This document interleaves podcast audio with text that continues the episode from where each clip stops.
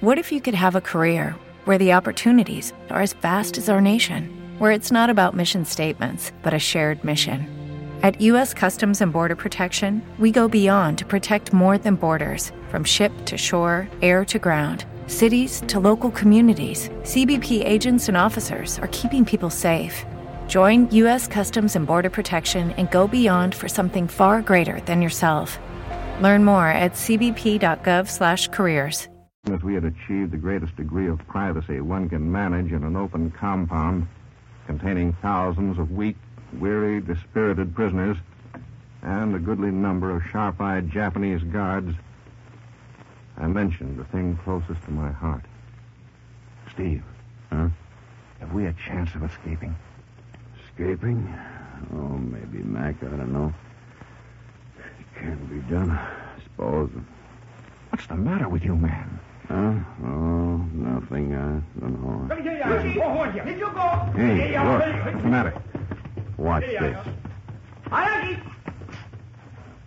Against the wall.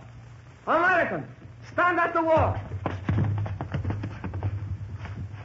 According to the laws of this camp, this sentence is carried out. Two of your squad of ten have escaped. The other eight must die. Do you wish to be blindfolded? Or do you have the courage to face the firing squad? You've got no right to do this to us. Quiet! I won't. I tell you, those two men did not escape. They were too sick to try it. Quiet! Ichi! Neat! Stop it! Stop it! Stop it! Wait a minute! Wait a minute! How dare you God's sake, wait a interrupt an action of the Imperial Japanese Army? Oh, we found them. The two men you said escaped. They were so weak, they fell into the latrine ditch. Where are they? Bring them here at once. I can't. They're dead.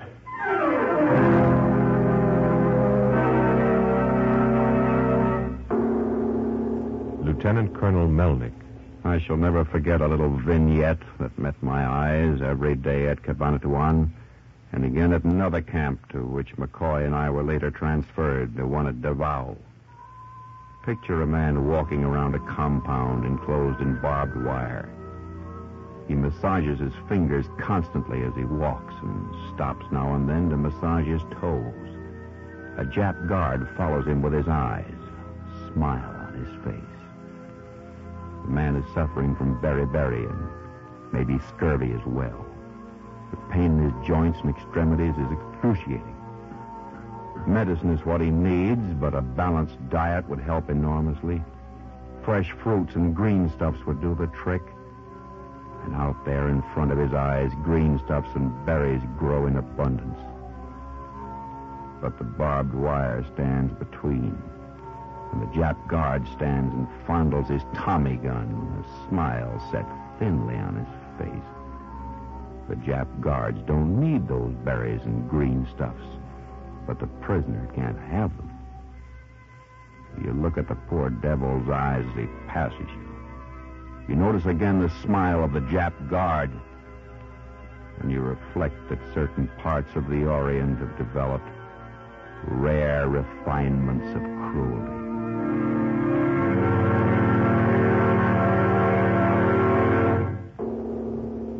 Commander McCoy. Not long after my arrival at Cabanatuan, I walked one evening in the compound with Mellnik. Poor wretches squatted everywhere within my sight, their starved bodies slumped over. Suddenly, I, I saw a familiar face. Say, Steve, Hmm? isn't that Gunn over there? The chap sitting with that small group by the fence? I, yes, that's Gunn. Well, how long's he been here? He got here a few days before you did. He did. But, why didn't you tell me he was here? You know we're friends. Yes, I know, but you were so weak yourself when you arrived. I, I thought you ought to rest up a bit before meeting him.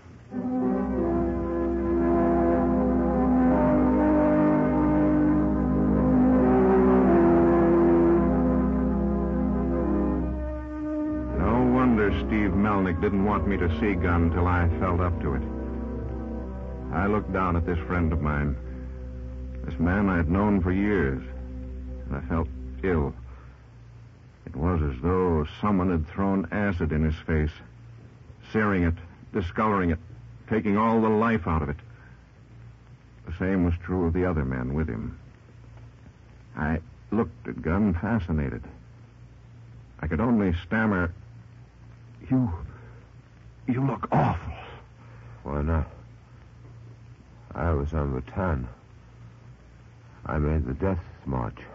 I was afraid to ask him about it. I sat down. Steve sat down. I tried to collect my thoughts and stared straight ahead towards one of the barracks. Good God! Huh? Oh. Oh, you, you'll get used to that.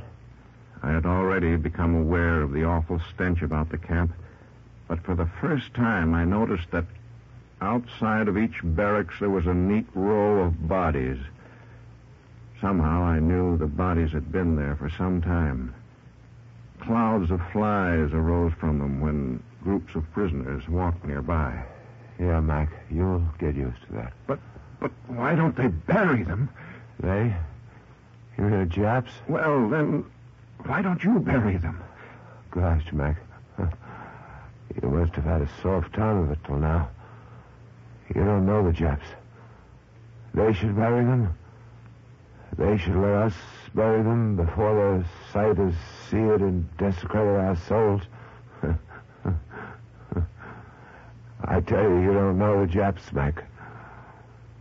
Why, before we came here, we we spent some time at another hellhole, Camp O'Donnell. At least 2,200 men died there in two months that I know of. The Japs wouldn't bury them. The Americans and Filipinos were so weak there weren't enough healthy men to dig the graves. As a result, the camp became so littered with bodies that you could hardly tell the living from the dead. With all of that, all the running water around the camp became polluted, which made more sick, more dead. Good God. Oh, yeah. Yeah, you can gasp.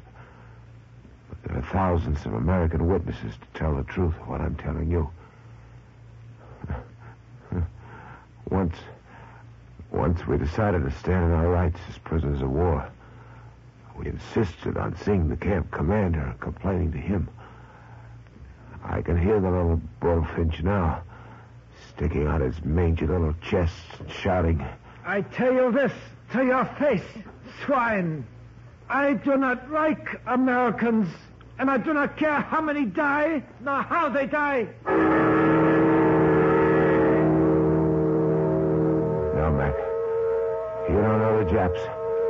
You don't know them. The dirty, stinking little. But I know them, Mac. These fellas here with me know them. We made the death march from Bataan. And then Gunn told us about the death march.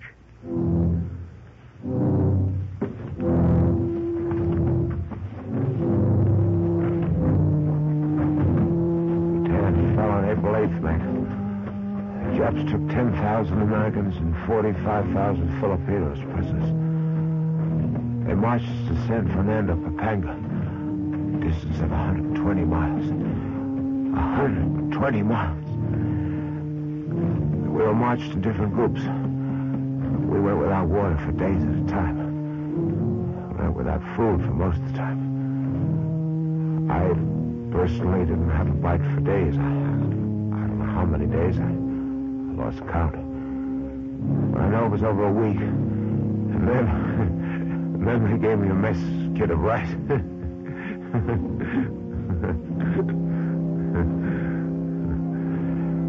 oh, we often passed running streams. The Japs seldom allowed us to drink. A few prisoners tried it. Mostly Filipinos. They were shot down, cold blooded. Oh, yeah, the Japs didn't mind when we drank from muddy carabao wallows, though. No. No, they liked to see us do that. That's where we got all the dysentery, I suppose. At the end of every day, Mac, the Japs dispatched those of us who looked too weak to make the march the following day. But they committed murder with a new twist. They made the condemned dig their own graves. And, brother, no matter how sick or wounded or near to dying you are, when a Jap with a sharp bayonet tells you to dig your own grave, you dig. How you dig? A Jap... Shut up, Gunn! Shut up! I can't stand it. It was one of the kids who had made the death march with Gunn. Gunn passed it off casually, but without smiling. Gunn will never smile again. Johnny doesn't like to think about it, gentlemen. But I can assure you on eyewitness testimony that a Jap with a helpless man in one hand and a bayonet in the other is a supreme artist. Just as if you didn't know. I'll kill him. I'll kill every last one of them. The dirty white liver. Sit down, sit down. Quiet, him, grab him, grab Quiet. Johnny. Quiet, boy. Do you want him to hear you? Oh, no. Try to forget it, son. Try to forget it. I can't forget it, Commander. I can't. Boy, shh. Then get it out of your system. Talk about it. And that's what he chose to do. Happened a lot of times. But the first time it happened, I didn't know what was up. A prisoner had keeled over. He'd been stumbling for hours. The Japs dragged him out of the line to a ditch by the side of the road. And they took me out of line. They took me to where the poor guy was lying in the ditch. One of the Japs handed me a shovel. Another jabbed a bayonet in me and shouted an order in Japanese. I didn't know what they wanted. Then a Jap grabbed the shovel out of my hand and showed me. He threw a few shovels full of earth on the unconscious soldier. Then he handed me the shovel. Dear God, it doesn't help to tell myself that he was more dead than alive.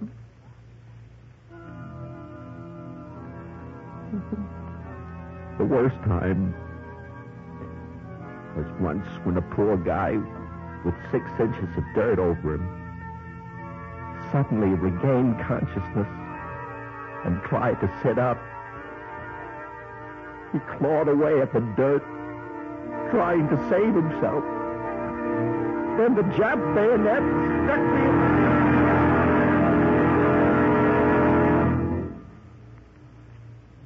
There are some stories which it is better not to finish.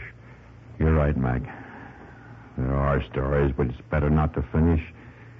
At least not through a medium which is welcomed into the homes of a people raised in the principles of Christian charity. But don't think, America, that such stories as you've just heard are the outstanding examples of Japanese atrociousness.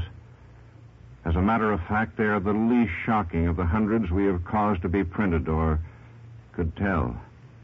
And the 513 men who were rescued from Cabanatuan the other night by the Rangers will undoubtedly have fresh horrors to add to the list. Unless the Japs have changed. But if your imagination fails you, think of the doings of the Nazis in the ghettos of Poland. Cast your minds back to the unholy times when tyrants impaled the heads of those who displeased them on the gateposts of their castles, dwell upon the gentler arts and forms once practiced in the Inquisition torture chambers. Imagine the starvation of Athens, the filth and hopelessness of Devil's Island. Add all these up. You'll have a good picture of the Japanese treatment of American military prisoners in the Philippines. We were there. We know.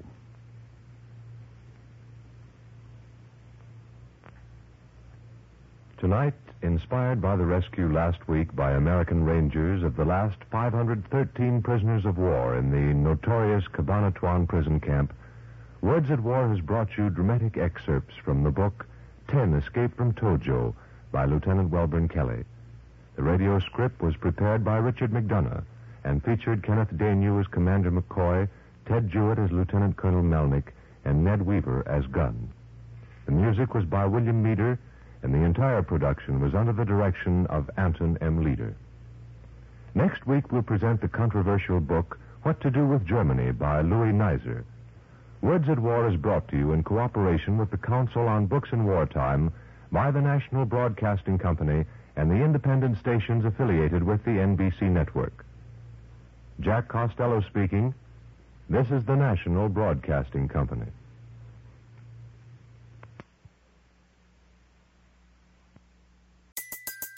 Everybody in your crew identifies as either Big Mac Burger, McNuggets, or McCrispy Sandwich.